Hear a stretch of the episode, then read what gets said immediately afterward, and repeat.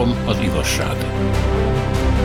A magyarok cselekedeteiről, a feszült jelenről, a mindig más múltról és a késlekedő boldog jövőről vitatkozik Spiró György, Kéri László és Szénási Sándor. Jó napot az uraknak, szervusztok! És hát amit, amit ajánlanék kezdő témaként a mai megbeszélésre, az a következő, hogy hogyan viszonyulnak a magyarok az ukrajnai háborúhoz, pontosabban Ukrajnához a megtámadott országhoz és Oroszországhoz a támadó félhez. Ezügyben van egy fölmérés a Ipsosnak, ez 27 országra terjed ki. Európában 8 országban kérdeztek meg embereket, és hát sajnos mi vagyunk az egyetlenek, amelyik eh, azt mondta, hogy none of my business, ami ott történik, tehát, hogy nincs közöm hozzá ahhoz, ami Ukrajnában van. Ezt rajtunk kívül még Szaúd-Arábiában mondták, Malaj, már többség, Malajziában, Indiában, és hát Magyarország. Ez az egyik, ez a none of my business. A másik az a medián heti fölmérése, ami arról szól, hogy milyen gyakran hibáztatják a magyarok Ukrajnát, vagy legalábbis pont olyan felelősnek tartják a háborúért, mint Oroszországot, de ez nem kell felmérés, mert nekem például hétköznapi tapasztalatom.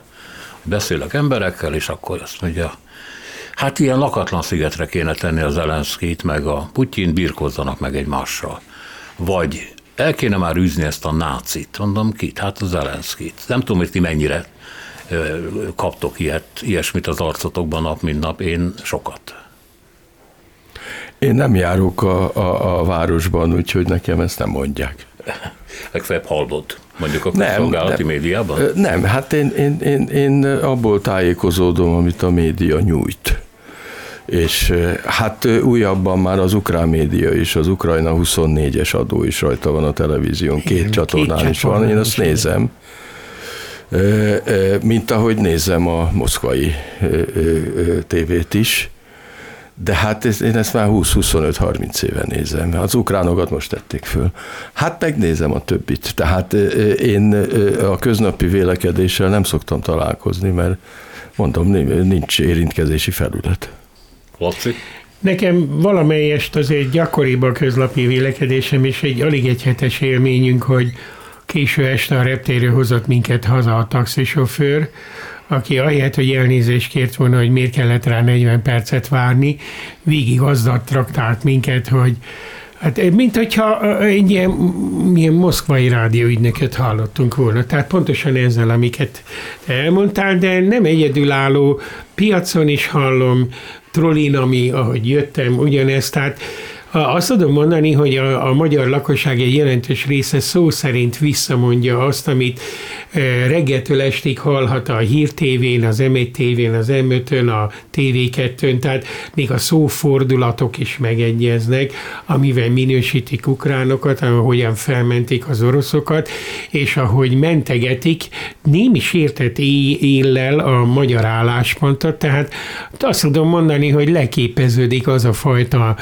politikai megosztottsága az országnak, ami a választásokon meglátszott, hogy az az első erejű többség, amivel a Fidesz megnyerte a választást, annak a, a bázisa, és ezt igazolják vissza az Ipsos, a Medián, vagy a ma megjelent publikus adatok is, hogy, hogy a Fidesz választó közönség ebben is kritikátlanul elfogadja a vezérkarának a véleményét. Várjál, azért van itt egy fontos dolog, hogy tudnélik, a háború úgy tűnt nekem, váratlanul érte a magyar vezetés Orbánt. És akkor napokig nem tudta, hogy mit tegyen, hiszen ő Orbán, Putyin egyik leghűbb szövetséges, ezt nyugodtan lehet mondani.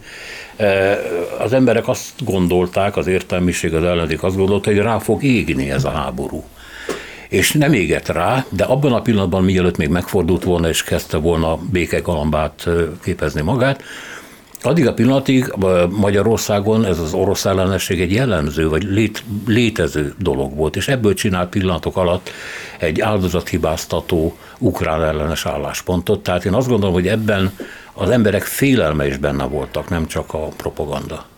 Hát igen, szóval ö, ö, ö, az a helyzet, hogy a háború első napjaiban, tehát február, de már 22-től, amikor már lehetett tudni, hogy ki fog törni, itt nincs mese.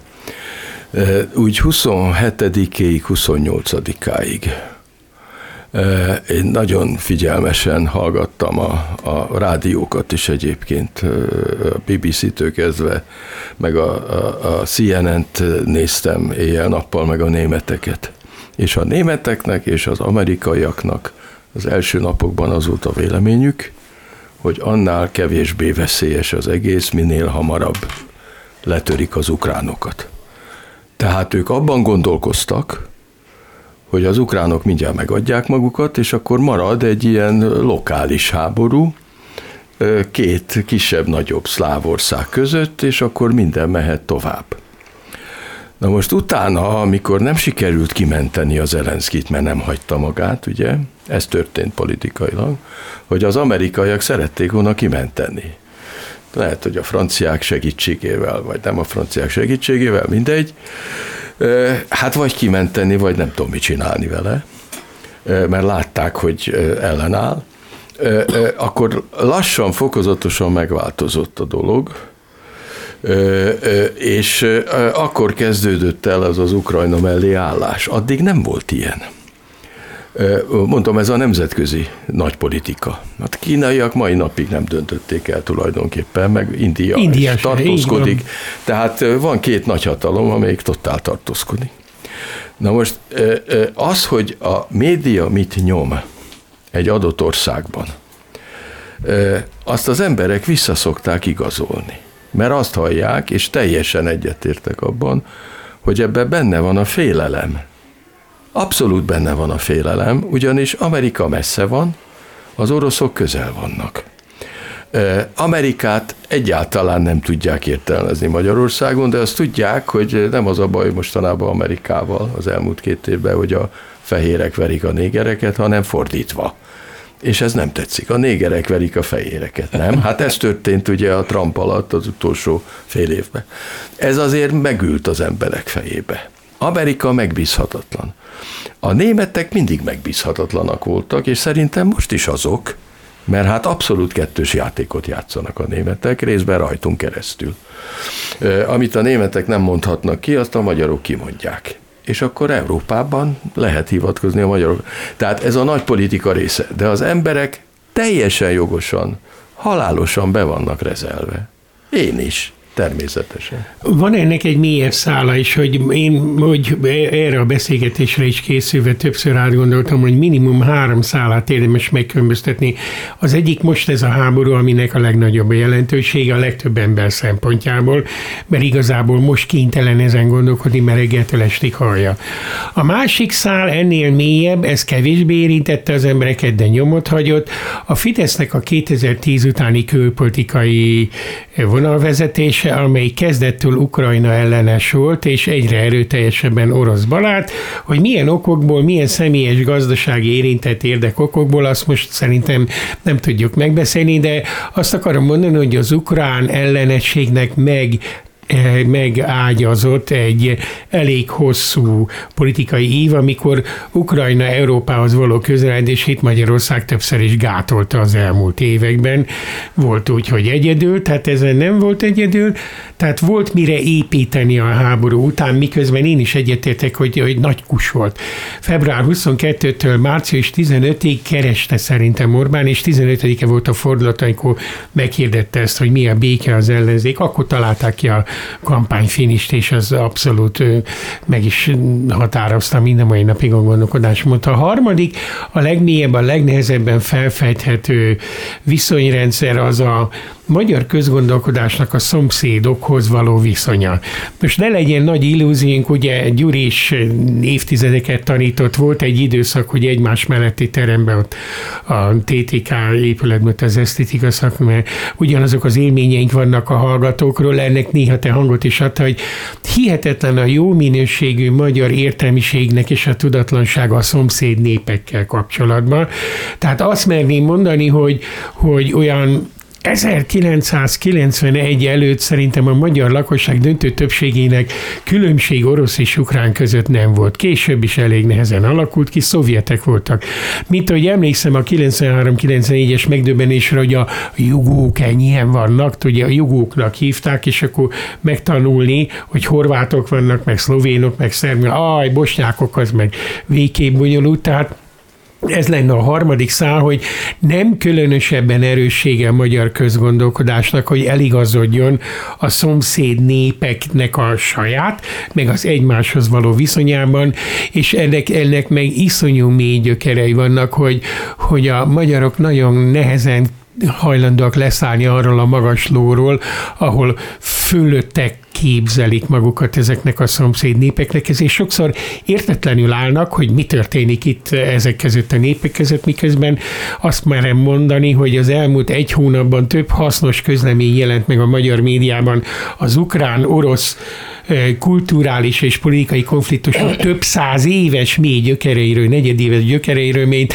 szerintem előtte évtizedeken keresztül. Ez egy kicsit hosszú volt elnézést. De a fölény, a fölény, amit a magyarok talán éreznek, annak a mélyén én mindig félelmet éreztem igazából. Meg tudatlanságot. E, és hogy, és hogy ebben is, hogy nem akarunk segíteni, meg egyformák ezek mind, hogy jaj, csak ne, ne legyen hozzá közünk. Ez egy ilyen végzetes befelé fordulás lehet, hogy ez Trianon után van csak, hogy csak magunkkal törődünk, csak befelé figyelünk. Jaj, a külvilág csak ne csináljon semmi bajt. Hát azért a 20. század tapasztalatai valahogy a családi hagyományban benne vannak. És az, hogy itten elzárkózás van, és külön magyar világban akarnak az emberek élni, az attól is van, hogy mind a háborúkat, mind a békéket elvesztettük. Hát ez egy szerencsétlen dolog volt, hát végül is ugye a legközelebb Európához a, a monarchia vége felé voltunk, akkor jött belőle törvényszerűen az első világháború, és, és hát akkor szétesett mindaz, ami minket Európához tudott volna igazán fűzni. Na most az, hogy létrejött ez a kisantant, a magyarság, az, hát ez azért már előbb létrejött, ugye, mert egyrészt létezett a pánszláv mozgalom, másrészt az ausztro-szláv mozgalom, és ugyan az ausztro-szláv mozgalom az Ausztria és Oroszország közötti vetélkedés volt a térségért, meg a Balkánért, de sajnálatos módon, mint melléktermék, a magyarok ellen irányult főleg. Tehát a magyarok ellen valóban össze tudtak a szláv népek fogni, az oroszok nem tudták őket meggyerni huzamosan, és az osztrákok meg elvesztették a monarchiájukat. Na most ennek a, a, a, a, a következményei, azok nem segítik a magyarságot abba, hogy pontosabban fölmérje, hogy mi van a szomszédban, de hozzáteszem, hogy a mai napig ezzel nem számolnak nemzetközileg sem. Említetted ezt a Sonda Ipsus Igen. felmérést, amit én elég alaposan megnéztem, mert ez volt a házi feladat, és azt találtam, hogy Kelet-Európából, mondjuk, hogy mi Kelet-Európában vagyunk, vagy Közép-Európa, de hát az már egyre kevésbé. Kelet-Európából két állam szerepel a fölmérésben, az egyik Lengyelország, a másik Magyarország.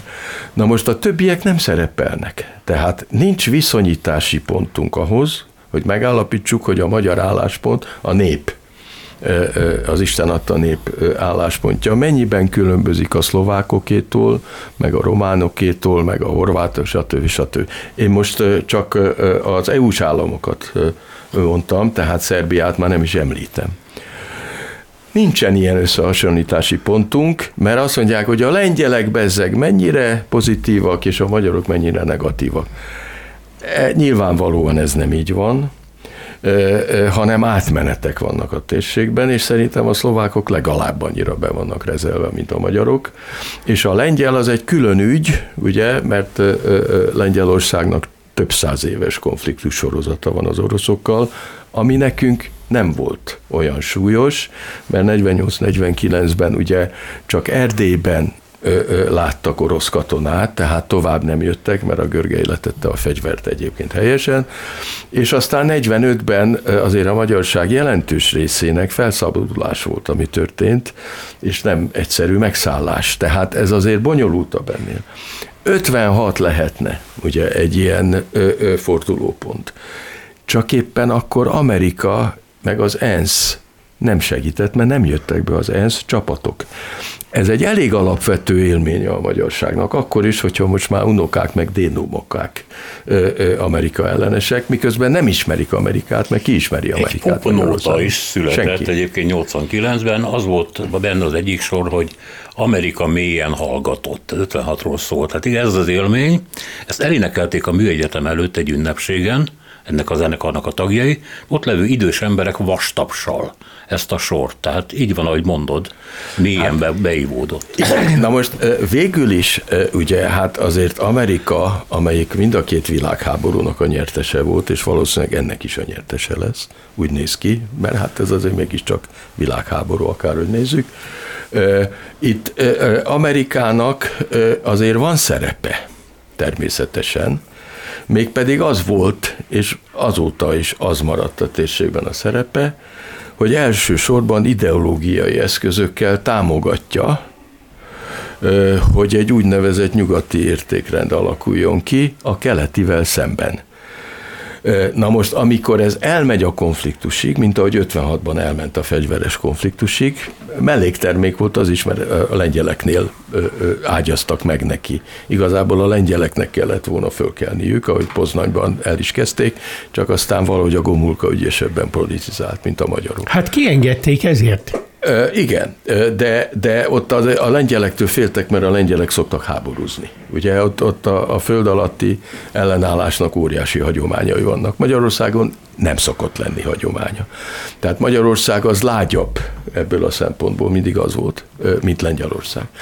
Tehát azért az be volt ígérve 56-ban a magyarságnak amerikai részről, a szabad Európa részéről, hogy igenis, hogy felszabadítanak minket fegyveresen, utána aztán az illetőket ki is rúgták a Szabad Európát. Mert túl Akik ezt, igen. Na de csak azt mondom, Vissza lett ez igazolva természetesen Grúziában is történt valami hasonló, nem olyan régen, amikor kitölt a grúz háború. 2008, ugye? ugye? És Ukrajnában is azért voltak ilyen ígéretek, és valószínűleg a mai napig vannak ilyen ígéretek miközben nem biztos, hogy ezt igazán hadászatilag lehet támogatni. Tehát én csak ezzel nem azt akarom mondani, hogy én tudom, hogy mi folyik, mert nem tudom, hogy mi folyik. De hogy a, a magyarság félelme attól, hogy itt nagy baj lesz, és hogy ezt az egész térséget játékszerül használják föl, azt meg tudom érteni. A, én nagyon sokáig tudom ezt a gondolatmenetet követni, és el is tudom fogadni, és mégis mellé tolnék egy, egy újabb szálat, hogy, hogy ennek a félelemnek és a történelmi csalódottságnak valóban vannak olyan alapjai, ami joggal tekinthetően többségi politikai kulturális örökségnek a különböző generációknál. Ugyanakkor erre meg rátelepülnek, és néha vissza is élnek politikailag olyan gicses magyarázatok, amire gyorsan akarok két példát mondani, ami miatt óvatos vagyok az örökség a. Egy hete hallom egy végtében azt a kormányzati médiumokban, hogy, hogy hát a, nem is az oroszok jöttek ide 45-ben, hanem az ukrán front, hogy visszaélni azzal, de vicceljetek, ezt most már hallom, és döbbenten látom, tudom. hogy ilyen kerekasztalokat rendeznek az ilyen M5, meg hírtévé, meg minden, hogy elindul a nyílt hazudozás, miközben ezeknek a belorusz, meg ukrán, meg északi front, meg ezeknek e, egyszerűen egész más funkcióik volt. Ez nem azt jelenti, hogy olyan katonőt. Az ukrán katonaiket a laszavisták Prágát védték az oroszokkal szembe, ez egy ilyen más kérdés, de be el lehet adni, mint ahogy azt is, hogy 56-ban is nem oroszok, hanem ukránok jöttek. Döbbenettel látom a napi politikai igényekhez hozzá igazított propagandistákat a magyar médiában, és vissza is igazolódnak a közbeszédben. Ugyanezt csinálják az ukránok is. Mit mond az ukrán védelmi miniszter? Mit mondott? Hogy magyarok elfelejtettétek 56-ot? Mint a 56-ot csak az oroszok csinálták volna. A, a, nem, nem tölt el lelkesedése, hogy más politikai elitek is havazás nélkül visszaélnek a történelmi tudat pontatlanság és a pillanatnyi helyzetet megpróbálják historizálva meghosszabbítani. De mondok még, még vadabbat, hogy mennyire képlékeny és mennyire mit, nem lehet mit kezdeni a hitekkel. Egy elejtett Orbán mondata elvették a tengerünket, elszabadítja egy hétre egyrészt a horvát-magyar viszonyt, másrészt meg arra jó, hogy előássa egy csomó portál, és előkeresik azokat a történészeket, hogy hát drága barátaim, üzletfeleim, azért az a, az a, az a fiú, mert soha nem volt úgy, ahogy mondjátok meg. Mindig egy vitatott dolog volt, és már annak idején is évekig tartott a horvát kiegyezés után, mire rendezték a státuszát. Azt akarom ezekkel mondani, hogy nem tud rosszabb történni egy néppel, hogyha az amúgy is zavaros, e, gicsekre hajló, önsajnálatra hajló történelem képére a politikusok még rájönnek, és elkezdik a napi aktuál politikai igényeik alapján áthazudni ezeket, és mindig a, az örökség, a vegyes örökség rosszabbik részével kezd operálni, és visszanyomja a népe tudatát, érzelmi készletét, ahogy viszonyja a saját történelmébe, a legrébesebb ilyen, ilyen gravaminális kultúra, hogy ezt nevezte mindig Gombár Csaba, állandóan a sértettség irányába. Tehát engem az zavar ebben a mostaniban, és az egész beszélgetést, az adatokat is így értelmezem, mind a három intézet adatait, hogy ami most történik, hogy nem elég tragédia a háború. Nem elég tragédia, még fő sem értük, hogy mivel jár gazdaságilag, szociálisan. Súlyos ára lesz, és csak ezután fogjuk megfizetni. Még itt van ez az intellektuális és morális ára, hogy megint vissza fogunk passzírozódni abba az önsajnáltató, a saját történelmünket a legkevésbé ismerő, a szomszédokét végképp nem ismerő állapotban, ahol megint meg vagyunk győződve, vagy mi vagyunk a történelem vesztesei. Ettől, ettől tartok. Hát igen, ez mindig aktuális, de én azért egy kicsit tovább mennék. Az, hogy a magyarság mint olyan nem nagyon tud semmit a szomszéd népekről, ez oda-vissza igaz. Ugye az 50-es, 60-as években valamilyen erőfeszítések történtek, és komoly eredmények születtek, hogy egymás irodalmát lefordítsák egymás nyelveire. Na most ez nem nagyon ment át, mert mindegyiknek valamilyen hivatalos máza volt, és a remek művek is sajnálatos módban, módon benne ragadtak ebben a szocialista elbírálásban. Pedig hát tulajdonképpen soha annyi kelet-európai művet nem fordítottak le, mint 50-es, 60-as, 70-es években. És oda-vissza. Na de hát ez nem sokat segített azon, hogy a, a, a, megismerjék egymást ezek a népek. A magyarok meg a lengyelek valamennyire igen, mert nem volt közös határuk soha, és ezért úgy tekintenek egymásra, mint barátokra és szövetségesekre. De a többi néppel szemben, és nagyon nehéz volt kimenni a Szovjetunióba, és hát nagyon nehéz volt Magyarországról csak úgy elmenni Ukrajnába, miután Ukrajna megalapult, és nagyon nehéz volt Oroszországba eljutni, sokkal nehezebb volt, mint a szovjet időkben, pedig akkor se volt könnyű. Tehát nem volt meg igazán az a lehetőség, hogy ezek a népek valamilyen módon megismerjék egymást. A románok és a magyarok az más, mert Erdélyben volt átjárás, ma is van átjárás, és még valamennyire a vajdaságot is egy ideig meg lehetett ismerni, hogyha valaki akarta. De Ukrajnát nem lehetett megismerni. Valószínűleg a magyarok nem nagyon tudják, akik az ukrajna magyarságról magyarságról beszélnek, hogy hát jelen pillanatban olyan 70 ezer magyar van már csak Ukrajnában. Igen, és a többiek elmentek, 200 ezerről beszélnek, de hát nyilván több volt. És hogy azok milyen rettenetes nyomorban éltek. Hát az erdélyi magyarok is, akik ott nem nagyon szoktak gazdagok lenni, nagyon sok faluba, hát azért ahhoz képest az maga a Kánoán, ami ott ezeken a területeken volt, és lesz. Na most itt nem csak Magyarország veszít, egész Európa veszít, de súlyosan és Oroszország. Hát azért mégiscsak, amit a németek valahogy szeretnének megtartani a mai napig, és nyilvánvaló, hogy ebben a játékban mi is bele vagyunk vonva. Hát Oroszország és Németország arra van, hogy együttműködjön. És az utolsó 200 évben, kivéve a világháborúkat, mindig együttműködött. És abban a pillanatban, ahogy elmúlt az első világháború, a Szovjetunió rapallóban kötött egy egyezményt a németekkel, és ez az egyezmény 1941-ig beleértve a, a, a, a Hitler-Sztálin egyezményt is, amíg meg nem támadták a Szovjetuniót, tartott. És mi történt utána? Mi történt azután, hogy Németország egyesült? Hát óriási orosz-német együttműködés volt gazdaságilag és politikailag. Tehát itt tulajdonképpen minden gazdasági és politikai ráció amellett szólt, hogy Európa és Oroszország együtt emelkedjen föl, és egymás segítse. Na most közben van a pszichológia, közben sajnos a politikusok őrültek lehetnek, hülyék lehetnek, érzelmeik vannak sajnálatos módon, és nem racionálisan működnek, és akkor történnek ilyen gigszerek, amelyekkel nagyon nehéz mit kezdeni.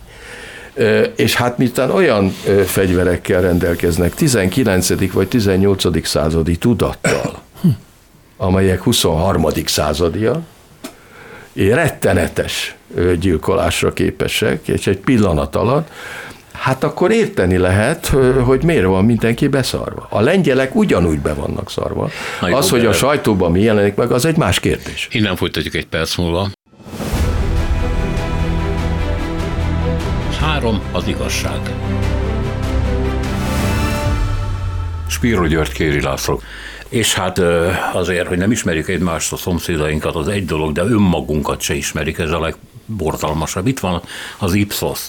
50% okat mondok. Magyarország 50% ban azt mondja, hogy segíteni kell a megtámadott országnak. Igen. Na most, ha levesszük ebből a nem tudom kákat, akkor kevesebben vannak azok, akik azt mondják, hogy nem kell segíteni.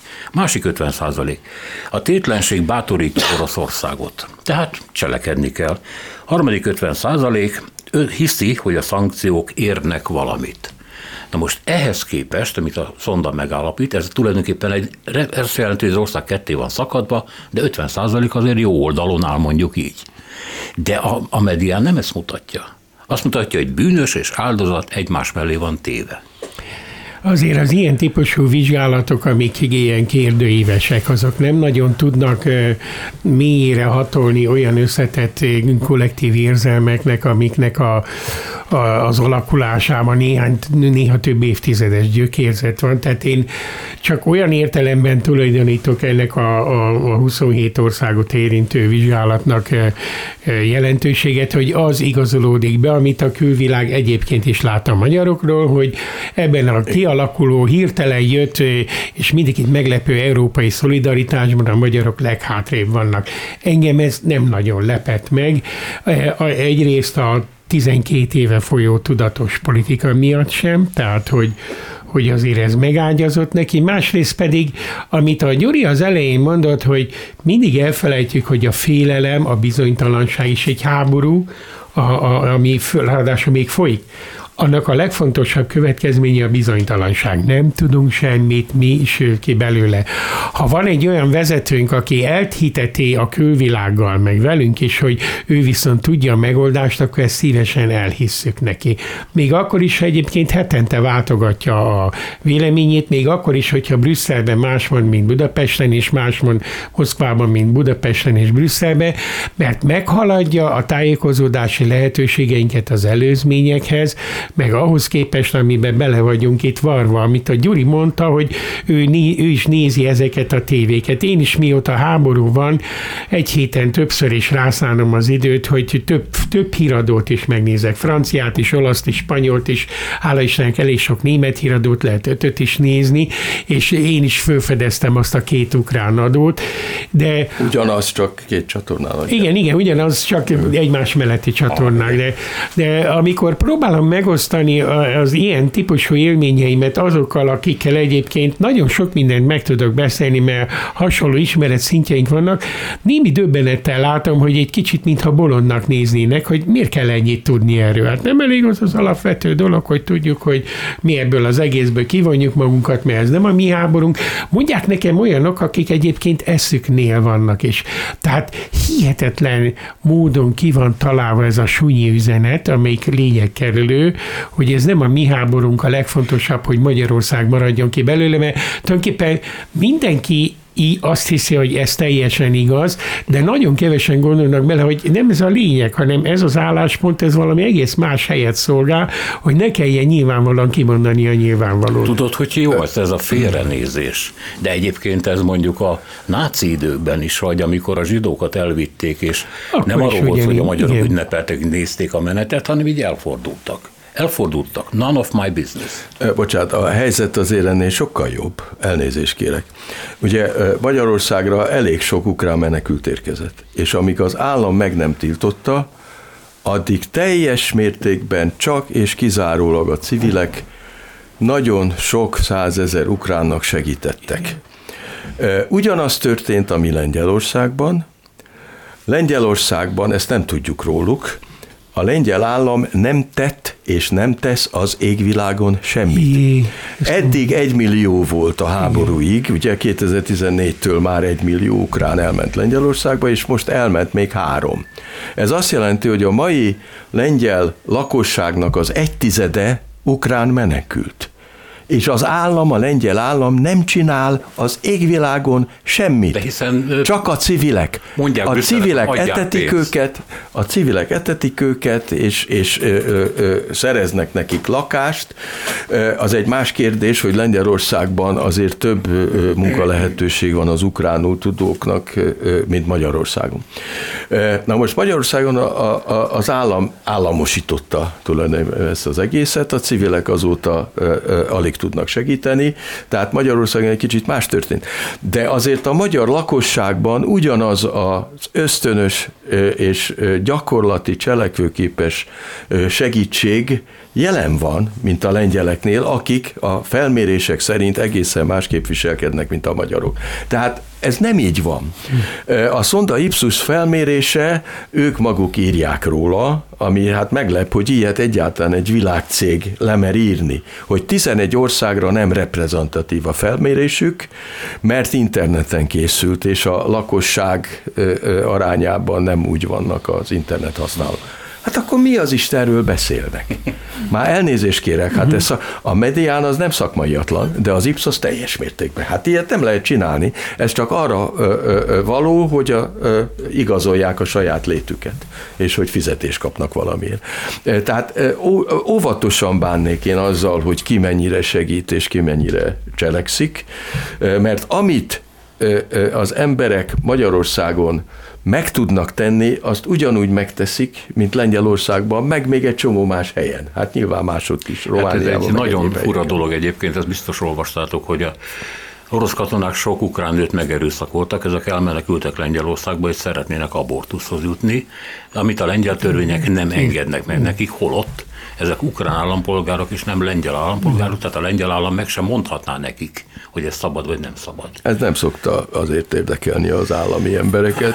Jó, ez ez egy- ugyanaz, mint, mint a, a, a jugoszláv háborúban a, a teherbe ejtett bosnyák nők, akiket Horvátországban nem voltak hajlandók abortuszban Amit a Gyuri mondott, azt, azt, azt nagyon örülök, hogy ezt szóba hoztam, mert elfelejtettem. A háború első három hetében többször kimentünk a pályaudvarra, míg ez az államosítás nem történt, hogy a színhadcsarnokba vitték a központot, és eh, Bok, bok. Bok, A bok, igen. akkor Bok- keverem bokcsarnok, ezeket, igen. igen. De a, a pályadvaron megfigyelhető, hihetetlen áldozatkész és kizárólag civilek és egyházi szervezetek által feltartott ö, megmozduláson őszintén szóval elámultam, mert mindenbe ellenkezett azzal, amit a, a hallottam egyébként, és tömegével láttam embereket, akik a, az energiáik, az anyagi lehetőségeik végső határáig mentek el, és fantasztikus dolgokat tettek meg, és jöttek, jöttek, jöttek a, a vonatok, és, és nézzük, hogy például nem mondom, de olyan cégek, akiket én a luxusfogyasztás keretei között értelmeztem, tömegével küldtek szendvicseket, és a saját hálózatukból oda nagyon jó minőségű élelmiszereket, meg mindent. Tehát én nekem nagyon kellemes meglepetés volt az első hetekben, ahogy a civil szféra mindenféle állami szervezés nélkül reagált, és, és hát az itával azon nevetünk, hogy az államot a két rendőr képviselte, aki ottan bóklászott sokáig, mert az államnak egyébként nem látok nyomát. Tehát ez is ugyanoda tartozik. Lehet, hogy 50 százalék van, aki azt mondja, hogy semmi közünk hozzá. A maradékban viszont mégis elég sokan vannak, akikben az elemi emberi könyörületesség, segítőkészség dominál, és, és én, én ennek örültem. Tehát De amikor nem ezt láttam. kettő együtt van? De, Hogy de, már, de hogy az van. én a személyes szférámban eh, tudok megértő, elfogadó segítőkész lenni, mert ott az én szabadságom érvényesül, de a közügyekben, mondjuk az ország ügyeiben átengedem ezt a döntést másnak, arról nem is akarok tudni. Bocsánat, a magyar állampolgár az a, a, a, a világháború ügyében teljes mértékben tehetetlen.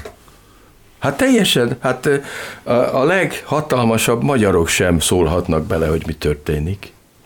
De a leghatalmasabb németek se nagyon szólhatnak bele. Hát itt mindenkinek a feje fölött játszanak több milliárd ember életével. Itt nem győzöm hangsúlyozni, hogy itt tudatilag a 19. vagy 18. századba visszamaradott emberek döntenek a jelenleg élőknek a sorsáról. Több milliárd ember meghalhat, hogyha valamelyikük lenyomja azt a gombot. Nagyon közel vagyunk hozzá. Hát ezt az emberek tudják.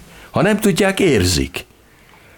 Hát hol van az a politikai vagy egyéb cselekvési lehetőség, amelyik meg tudná ezt akadályozni? Maximum annyit tudnak mondani, hogy ki akarunk belőle maradni. Ez egy normális közlés. Ennek nincs erkölcsi tartalma. Nincs. Nincs Egyszerűen nem a mi háborunk. De volt De nem akarjuk, ilyen. hogy a miénk legyen. ilyen. Én ezt értem, és Orbán Viktor, ö, ö, ö, ö, bármit gondolhatunk róla, lehetünk akármilyen ellenzékiek, ő ezt elég jól kitalálta, és az ellenzék nem azt mondta, hogy igaza van, azt kellett volna mondani, hogy mi is így gondoljuk.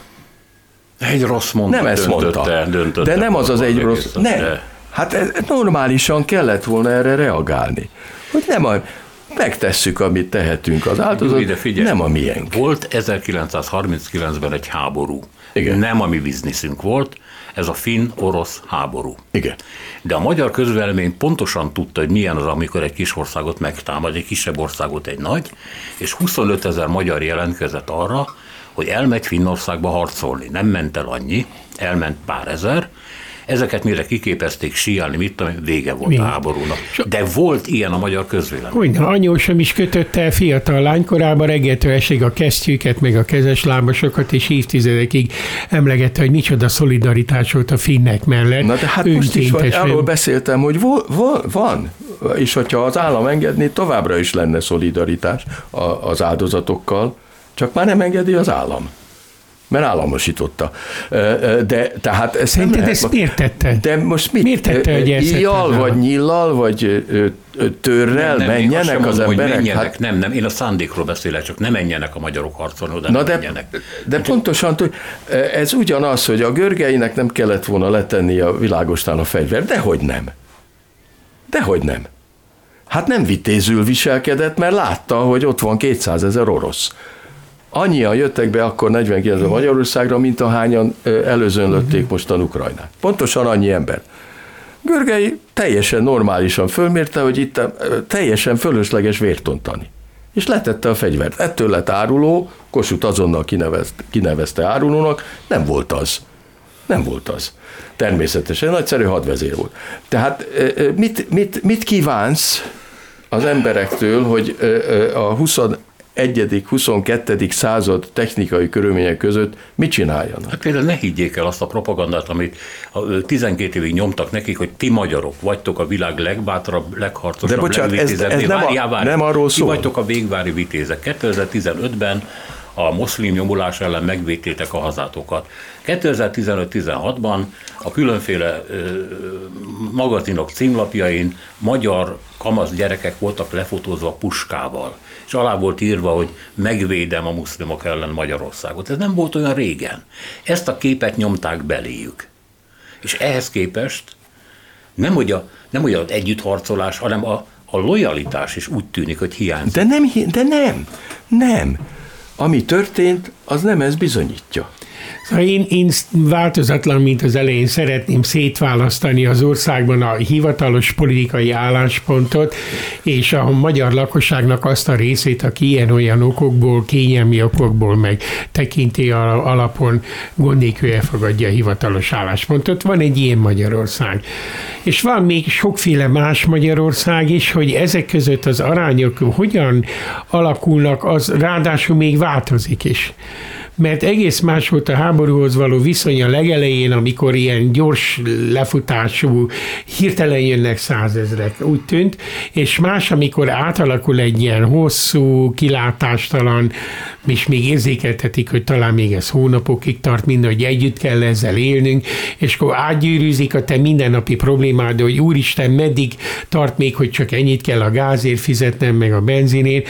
Tehát újabb problémák kerülnek a régiek helyébe, amelyek egész másnak mutatják ennek a háborúnak a, a te életedre való leképezhetőségét, mint ahogy március elején mutatta, vagy április elején, meg most, és attól tartok, hogy egy hónap múlva is másképp fogja mutatni, és ebben ez a fajta szelekció, hogy kik, az ország melyik része az, amelyik változatlan arra számít, hogy ezt majd megoldja a Szijjártó, meg a Viktor az ő problémájuk, ezért választottuk őket, és az ország másik fele, amelyik legalább akkora, és eddig se hitte egy szavukat sem, másképp fog viselkedni akkor is. Tehát ezt, ezt nem tudom egyetlen nevező alá vonni ezt a hihetetlen hmm. tarkaságot.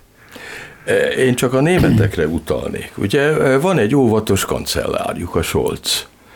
Ő elég óvatos, és azért lehet látni, hogy nem szívesen begy bele semmilyen korlátozásba, mert úgy sejti, hogy mivel jár. Van neki egy al vezére, aki egy zöld párti politikus, aki egy ilyen magas pasas, és egy ilyen teljesen szintelen, szaktalan ember, hát nyilván így adódott a választáson, olyan harcias lett váratlanul, mint annak a rendje, és akkor tessék lejjebb csavarni a izét, a gázt, meg nem tudom, mit, hülyeségeket beszél. Na most ott a németeknél is folyik egy ilyen kötélhúzás, pedig hát milliószor erősebbek, meg gazdagabbak nálunk. Hát, hogyha valaki meg tudja, és kevésbé vannak kiszolgáltatva. Az, hogy ki vagyunk szolgáltatva az orosz energiának, azt én rendkívül módon kárhoztatom, de a 70-es évek óta, amikor átálltunk ugye a szovjet földgázra.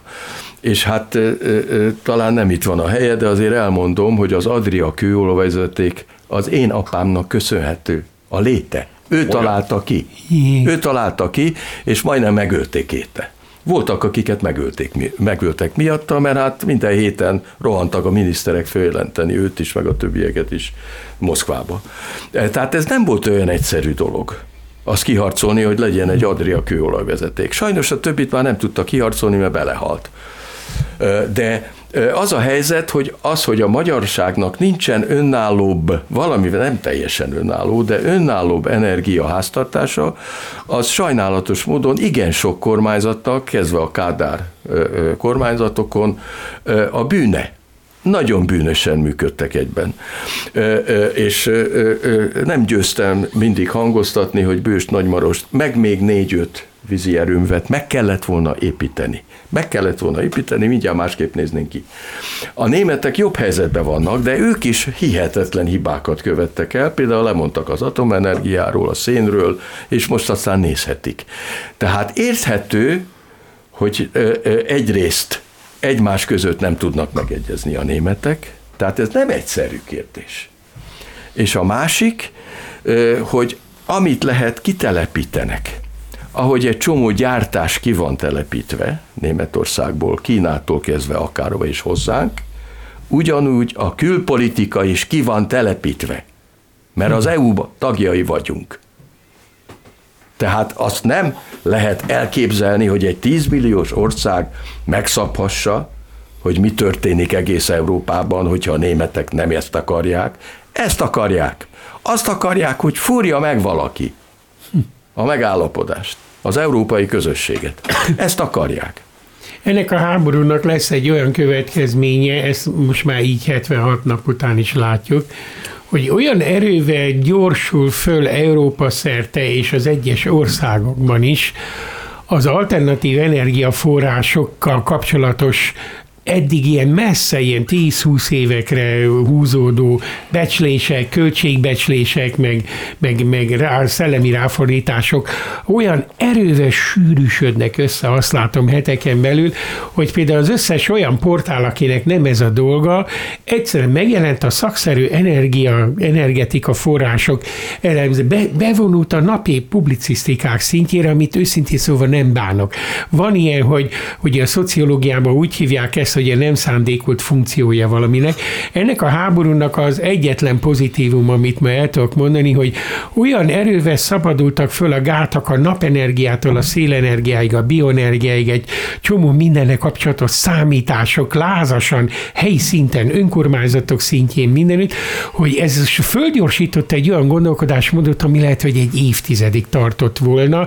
Nem tudom, mi lesz a vége, de azt látom, hogy erre például nem lehetett számítani, mint hogy a, a Covid két éve olyan energiákat és pénzeket tolt be a gyógyszerkutatásokba, aminek köszönhetően majd mit a rákos megbetegedésektől a szívek, szívpanaszokig egy csomó mindennek a kezelhetősége az, az, az évtizedekkel kerül előre, ezt se gondolta senki, csak ehhez kell, ez is kellett néhány ember, néhány millió ember halála, meg az a totális pánik, szóval na, lehet, hogy zavarosan hangzik, amit akarok mondani, egy háború, amíg még benne élünk, az önmagában tragédia, minden nap meghaltak, és minden nap menekülök el. Hogy a vége mi lesz, azt soha senki nem tudja megjósolni. Szóval, hogy ebből mi kerül ki, és Magyarország hogy kerül ki, még ezt sem merném mondani egyértelműen. Nem tudjuk. Ez rendben van, ez rendben van, de még, jó, még egy kísérletet teszek. hogy értem a félelmet. Értem a, azt, hogy a propaganda hogy most a fehérre sok embernek az agyát. Mindent értek. De miért mondja az a munkás, aki ott dolgozik nálunk, szigeteli a falat, hogy uram, a Zelenszky egy náci. Azt még akkor se értem, hogyha a magyar közmédia tudatosan csurgatja át magán az orosz propagandát, tudatosan. Szóval ezt a nácit, hogy, hogy az emberek semmit nem gondolnak át abból, amit kimondanak. A náci az egy elég kemény szó, nem? Mitől náci egy ukrán. Már úgy értem, leszámítva persze azokat az ukrán nácikat, akik tényleg nácik, de egy egész nép nem az. Na de hát az orosz propaganda erre épül 2000 nem tudom, 8 óta. És? Tehát hát, másfél évtizede.